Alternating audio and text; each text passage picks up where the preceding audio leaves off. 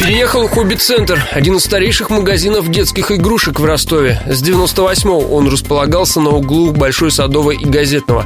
Переезд магазина связан с его переформатированием. Теперь в Ростове будет несколько хобби-центров. Один в Талере на Зорге, другой в Золотом Вавилоне на Малиновского.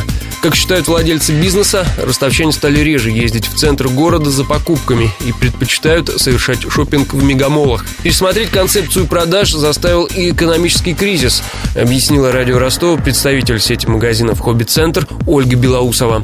Экономическая ситуация в стране коснулась всех и покупателей, и бизнесменов. Мы учитываем эти изменения и следуем тенденциям с учетом ситуации на рынке. Это новый современный хобби-центр с учетом последних тенденций. Это удобство совершения покупок, близость к дому, интернет-магазин. Это более компактно, удобно и современно. Новые хобби-центры продолжат открывать и в следующем году, и также в крупных торговых комплексах. В планах и запустить продажу игрушек через интернет.